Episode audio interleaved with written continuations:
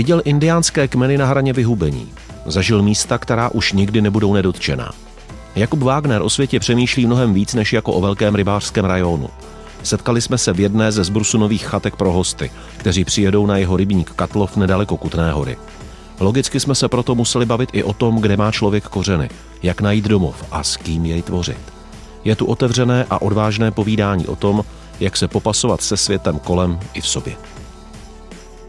Celé natáčení vznikalo ve spolupráci s firmou Bushman, proto na konci rozhovoru máte připravený malý dárek.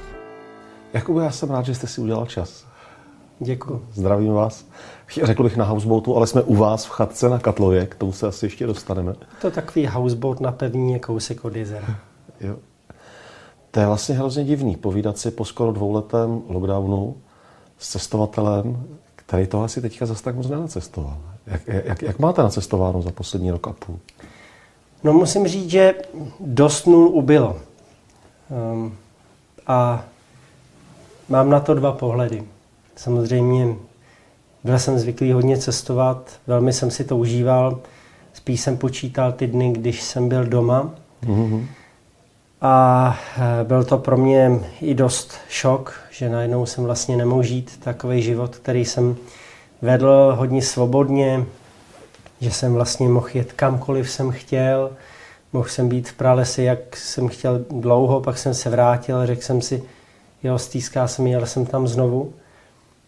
Vlastně poznával jsem ten svět, jak jsem chtěl. Eh, vážil jsem si to, ne že ne, protože jsem věděl, jak mohli nebo, nebo nemohli cestovat vlastně třeba mý rodiče, že ta jejich svoboda byla mnohem omezenější.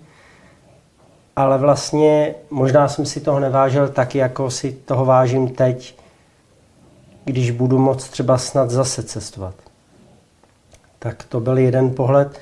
Ten druhý pohled, že jsem vlastně poprvé um, si pořádně užíval své rodiny, uhum. kamarádů, že jsem najednou na ně skutečně měl čas, že to nebyl takový ten zdvořilej hovor, kdy jsem řekl jasně, tak se uvidíme, já nevím, na podzim, ale vlastně už jsem tak trošku věděl, že se neuvidíme, jo, jo. protože na podzim přece musím být v Africe a musím být v Amazonii a musím být v Ázii a, a natáčení a najednou vlastně zjistíte, že ten čas nemáte ani na ty vaši nejbližší přátelé a, a rodinu a najednou čas byl.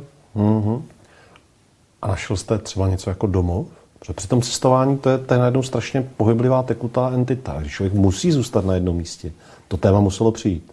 Já jsem domov vlastně neměl nikdy, než jsem za, na, našel Katlov. Protože eh, pro mě domov znamenalo to, tam, kde mi je hezky a tam, eh, tam eh, kde pokud možno trošku nejsou lidi, anebo když jsou lidi, tak jenom eh, ten okruh, který vlastně chci mít kolem sebe. No ale pak samozřejmě, jak člověk cestuje, tak si prochází různými zajímavými chorobami.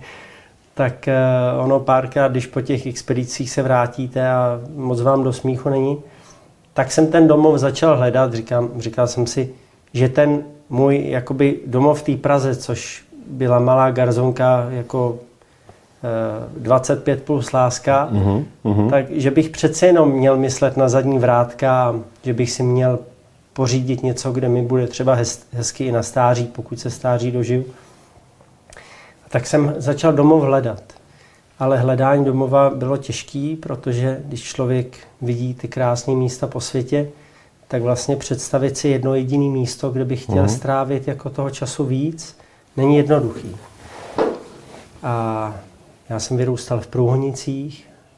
V té době vlastně mým domovem byl Průhonický park. Uh-huh. Relativně v té době bez turistů. A to je krásně. Jasně. Bylo mnohem krásněji, uh-huh. když uh-huh. pro mě ten park je na rovinu dneska zničený. Eh, dřív to byla mnohem víc jako přírodní rezervace, mnohem víc zvířat, mnohem víc ryb, mnohem víc jako života teď je to, teď je to taková jako vycházková, eh, vycházkový eh, park eh, pro Pražáky. Stejně tak Průhonice pár set obyvatel, tehdy hliněný náměstí, uhum. znali jsme se všichni. Všechno je jinak, to určitě. No, a sedláci, kteří v té době chodili s ušpiněnýma montérkama, na pivo, tak dneska tam jezdí nejdražšíma autama, protože vlastně ty pozemky. Takže i ty mý průhonice milovaný se vlastně změnily. Takže jsem hledal dál a dál a dál bydlení a, a představa byla krásný mlýn někde u řeky. Nebo... No ale na to jsem neměl peníze a, a nebo to bylo v takovém stavu, že jsem na to zase neměl peníze. Jo, jo, jo. No a pak mi kamarád zavolal a řekl mi, mám tady takový mlín s rybníkem u Kutné hory. Já jsem mu zastavil a říkám, prosím tě, to je moc daleko, to vůbec. Ale tak já dávám na instinkty dost, tak jsem se jel podívat. Krásný mlín a rybníček, tak dvouhektarový. A, ale jako nevzalo mě to za, za srdce. Já to mám buď to hned, a, a nebo nikdy. Mm-hmm. Vlastně ve všem, celý můj život. Tak tam tak stojím, hezký místo, ale už jsem věděl, že to není ono. A byl jsem tak vlastně smutný, že zase jako další místo, i teda u té Kutné hory. No a najednou, věřte, nevěřte, já jsem to zažil, se za mnou ozvalo, panáčku, panáčku, vám se tu nelíbí, co? Já nevím, jakou, jestli vás někdo oslovil panáčku, panáčku, mě do té doby nikdy. Mm-hmm. Tak jsem se otočil a tam stál takový stařičký pán s hůlkou, normálně kouzelný dědeček, tak jsme si začali povídat. Povídali jsme si a povídali a on mi pak, já nevím, po deseti minutách říká, povídali jsme si o rybách a tak. Mě říká, panáčku, panáčku, ale na Karlov se jděte podívat. Já, na Karlov? To je kde? To je co? On mi říká, no to je takový rybník na kopci. Mm. jsem si říkal, Jasně. to víš, že jo, na kopci. No ale dojel jsem se sem podívat, doopravdy na kopci. E, proto vlastně, ač jsem ten kraj relativně projel dost, tak to nikde nebylo vidět ze silnice. Naši předci to postavili chytře na kopci, ale správně, protože ovládali ty přírodní uh-huh. zákonitosti. Uh-huh. A udělal to takhle. Takže já, je to správné místo. No jasně. Já vlastně celou noc jsem nespal, ve čtyři ráno jsem stál, jel jsem znovu a to nebylo nic jako k mání, to, to bylo prostě jenom místo. No a pak vlastně po nějakém čase jsem do té vesnice jel toho pána jsem hledal a nikdo o něm neví, že by tam takový pán bydlel. Jo, Takže jo. od, od té doby prostě já věřím na, na, na kouzelný, kouzelný dědečky. kouzelný dědečky, protože tento pán mě vlastně dovedl k mému domovu, který vlastně považuji za domov, ač tedy, když jsem ještě hodně před covidem cestoval, tak jsem seděl na těch nádherných skálách a horách a u řek a jezer a, a vzpomínal jsem vlastně na jedno místo jediné na světě a to byl ten Katlov.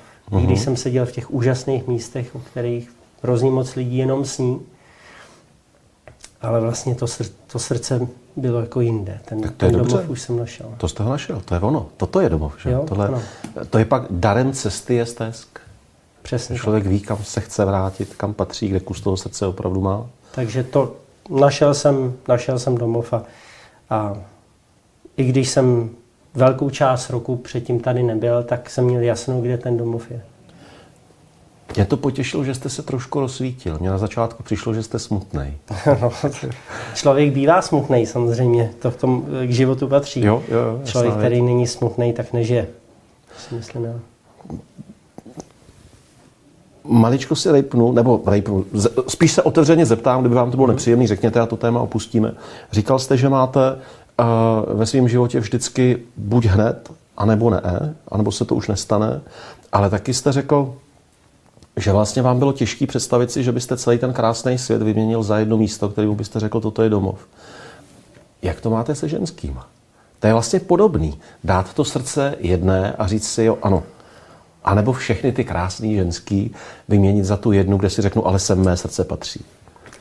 To je těžká otázka, hmm. protože Samozřejmě, eh, pokud budete odpovídat eh, v uvozovkách politicky, tak budete odpovídat tak, jak si naše civilizace žádá odpovídat. Mm-hmm. Tak, tak já ale neodpovídám v mém životě.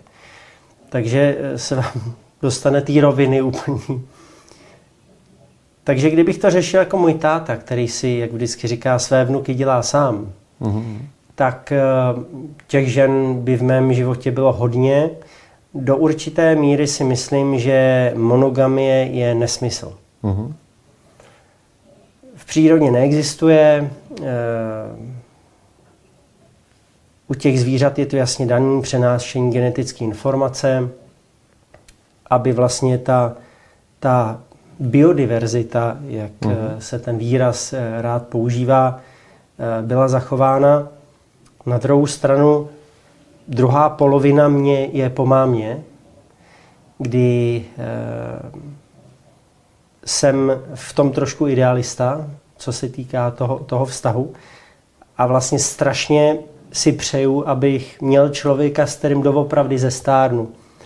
A kterýmu nebudu nevěrnej ne z nějakého jako fyzického pocitu, ale protože prostě nechci. Mm-hmm. Protože mi to za to nestojí a vím, že toho člověka bych zranil duševně. A takhle já to vlastně mám. A pokud mám toho člověka, kterýho si vážím, ke kterému mám, kterýho nechci ztratit, tak nehledám jiný partnerky. Ač samozřejmě kdokoliv bude říkat, že sex po 20 letech je stejný jako když prostě tu ženskou pozná první den, tak prostě kecá a je to blbost. Není to možný, protože... To i pro tu ženskou s náma. No jasně, jasně, t- tak to je. Eh, a podvíz je vlastně hrozně jednoduchý. Mm-hmm. Ale mě to za to nestojí, protože toho člověka bych mohl ztratit. I když vím, že by to bylo jako tu chvíli hezký, ale najít toho správného člověka, což je hrozně těžký v dnešní době, mm-hmm. který vlastně s váma bude sdílet doopravdy to dobrý, ale i to zlý.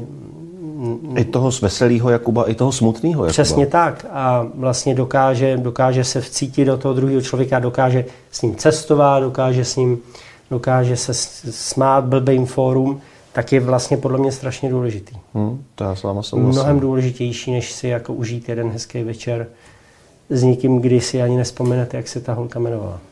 Můžu být ještě chvilku takhle osobní? Vy... Když tak neodpovím. Jo, super, beru, beru, berme to jako dohodu. A protože vůbec vám nechci dělat zlé, vůbec se ve vás nechci rejpat, ale mně přijde strašně vzácný, že se nebojíte silných témat, že říkáte, že vám do života patří, že o nich přemýšlíte a že tím pádem o nich umíte mluvit. Mně přijde, že v dnešní době je takový strašně módní se eh, velkým tématům a slovám jako hodnotným vyhýbat a utíkat před nima a schovávat to jako za za, za modernost nebo za zkušenost a, a já tomu nevěřím. A pro mě je cený, že jsem našel někoho, s kým si o tom můžu povídat. Díval jsem se na vaše dětské pořady. Vy máte rád děcka, umíte to s dětskama? Nevím, jestli to s dětskama umím, ale jelikož mě se věnovalo hodně lidí, měl jsem ty úžasné strejdy a tetičky, nejenom vlastně nejenom v té rybařině, ale já vlastně díky mýmu tátovi, tak jsem tál za sukni Hanku Zagorovou a Linku Vondráčkovou a, a, a Karla Gota za ruku a všechno to, a všechny ty úžasný prostě lidi, s kterými jsem vlastně já vyrůstal vedle nich a mohl jsem se jako učit. Viděl jsem vzrůsty těch lidí, viděl jsem ale i pády některých uh-huh, lidí. Uh-huh vlastně zapříčením nepokorou. A, a na druhé straně v té přírodě jsem měl jako úžasný lidi, kteří se mě věnovali. Učili mě přírodě, učili mě rybaření, učili mě lovu a tak se to nějak vlastně eh, promítlo, že mám jako pocit, že to mám dát zpátky. Uh-huh, uh-huh. A nemyslím si, že člověk to má dávat jenom svým dětem, ale někdy by se lidi tak nevěnovali, tak dneska určitě tady nesedím a nepovídám si s vámi. A nebo bych si povídal na jiné téma s úplně jiným člověkem. Ale jsem rád, že tu sedím a, a chtěl bych vlastně ten kus toho mýho dětství, který byl fantastický a vlastně jsem strašně šťastný za to, že jsem takový dětství měl, tak aspoň trošku bych chtěl to vrátit, aby zase další jako kluci a holky měli takový dětství, jako jsem měl já. Aby nebyli jenom takhle s skloněnou mm-hmm. hlavou do těch tabletů, a, protože to není ten reálný svět. To není, to není. No. Ten reálný svět si pořád myslím, že bylo prostě praštit s tou taškou jako do rohu a, škole tak a šli jsme stavit bunkry. A to jsou zážitky. Mnohem víc. Jako jasný, vyhrát hru je taky prima, ale ty reální zážitky mají úplně nesrovnatelně jinou sílu. To je samozřejmě úplně o něčem jiným. Takže, takže proto, proto vlastně děti, eh, myslím si, že to má smysl. Já si myslím, že nikdy nejde vrátit tu lásku, kterou nám, nebo splatit tu lásku těm, kteří nám ji dali, když jsme byli malí. Že to, i kdybych se úplně zbláznil, tak to všem těm, kteří se o mě starali tehdy, ne, nemůžu. A jenom jim můžu jakoby na ně s láskou vzpomínat a že to splácím na té lásce, kterou posílám těm dětem, který potkávám teďka ve svém věku. A tak nějak si myslím, že se to jako řetězí. To říká i můj táta tohle. No. Jo? To, tohle říká přesně můj táta. Hlavně já si myslím, že vy těm starším dávat ani nemůžete. Mm. Protože tam chybí nějaká osobní zkušenost a vlastně ten, ten věk a tyhle lidi té lásky měli už v životě hodně, protože kdyby ji neměli, tak vám ji nemohli dát. Mm-hmm. Takže ten pocit musíte dát té další generaci, jak se říká, z otce na syna, z matky na dceru. To je jako strašně důležitý. Nakonec vlastně i ten kolaps těch civilizací je vlastně na tomhle principu často závislý. No. Mm-hmm. Že porušíme to, to, to vlastně to spojení těch klanů, těch, těch rodin. A jak se to roztrhne, tak už to nejde vrátit. Jste zmínil kolaps civilizací. My ten film máme teďka už v podstatě hotový. A točili jsme eh, v Amazonii ve vesnici, kterou znáte, ve vesnici Bameno, Bameno. s kmenem Vaurany. A bylo to šíleně smutné natáčení, protože ta vesnice šla strašným způsobem dolů. A já nevím, jestli jste se tam teďka někdy vracel. Byl já tam, no. vím přesně, o čem mluvíte, protože já jsem tam byl poprvé 2000 nebo 2001 v Bamenu, eh, kdy to byl takový ten úplný vlastně počátek toho, nebo ne počátek, to už byl skoro konec té krásy jo, toho, toho pravýho. Ale ještě jsem to zažil, zažil jsem mnoho lidí, kteří tam ještě doopravdy pobíhalo nahých. Eh, když tam bylo oblečení, tak to byly takový ty klasický volební drezy, fotbalový, mm. co jim tam prostě misionáři dovezli, ale, ale ty misionáři na nich začali tak pracovat, že doopravdy za těch 20 let to Bame dovedli do absolutně fatální uh, podoby, kdy uh, ta vesnice jako zničená úplně. Uh, víte, jak to tam dneska vypadá? No, já vám skočím do řeči. Letos tam byl kamarád Lukáš Matějček a říkal mě, že už v Bamenu ani nechtěli zastavit s lodí, protože říkali, že tam jsou drogy. Jsou tam drogy, jsou ta, je tam, jel tam alkohol, ty mladý vlastně, ty mladý uh, boja a všichni tady ty kluci, já je znám od malinkých mm-hmm. miminek, mm-hmm. tak, tak uh, vlastně byli odvedeni uh, do, do těch civilizací, ať už dobrovolně, či tak polodobrovolně a stali se z nich alkoholici a nejenom jako, že začali brát drogy, začali ty drogy dílovat, Oni to mají podobně jako, jako First Nation v Severní mhm, Americe, mm-hmm. mají problém s alkoholem a to je teda pro mě eh, šílený téma. Mm, já si teda pamatuju ještě všechny ty, všechny ty eh, jako ty starý borce, kteří Kempery, tam byli. Biniwa. Jasně, Biniwa, Kempery a, a Ginto, a to je, mm-hmm. dejme tomu Ginto, to je taková ta uh, poslední generace, která ještě jakoby za něco stojí, ještě těch válečníků, který ty, ty, ty uh, doopravdy hroty uh, píchali do těch lidí, uh, do těch dřevařů a, a těžařů. Ale naštěstí teda Waurany tam nejsou jediný uh-huh. a ještě nějaká naděje existuje. Ač Bez teda, sporu. Ač teda ne velká, ale Wauraní jako takový jsou, jsou zničený. Jsou ohur. To je pryč. To je zničený, přesně tak. Vy ten svět za ty roky vidíte, jak se mění, jak se vyvíjí. Eh, já taky pozoruju ty změny a ty posuny. A pro mě film o kolapsu civilizací je do jisté míry uzavření jedné velké kapitoly mého života, toho cestování po světě, který jsem miloval, který jsem pil, jedl, hltal, sál a který mě strašně obohatil, strašně moc mi dal. A já už to zase tak moc na těch cestách nenacházím. A teď nechci otevřít jako sladkobolný řečičky o tom, jak už ten svět není, co býval, ale že opravdu se hromada věcí mění na průmysl turismu a e, ta distribuce té naší v mnohem dobré a komfortní civilizace e, hold zašlapává jazyky, kultury, zvyky, nářečí. Sdílíte tuhle tu moji skepsi? Já si myslím, že v té skepsi jsem ještě dál, bohužel. Já, vy jste se tak já jsem si říkal, a je to dobrý, řekne, já to vidím úplně jinak. ne, bohužel mě je jako 39 let, jsem prostě eh, nechci říct, že jako mladý fakan, jo? Jo, jo. Ale v podstatě, jo, v podstatě jsem tak nějak, dejme tomu, uprostřed toho života. Ale za těch eh, prostě, dejme tomu 22 let, co nějak aktivně cestu, jsem viděl tak strašně smutných konců těch míst. A co to je jako 20 let? Za 20 let nevyroste ani strom. Hmm. A s, přesně s těma místama a s těma civilizacemi je to jak s tím stromem. To je tak. Šmik. A je to konec. Hrozně rychle. Ale ten proces zpátky, vlastně každá věc, která je krásná, tak jako roste pomalu, že? tak v mnohých případech to je nevratný.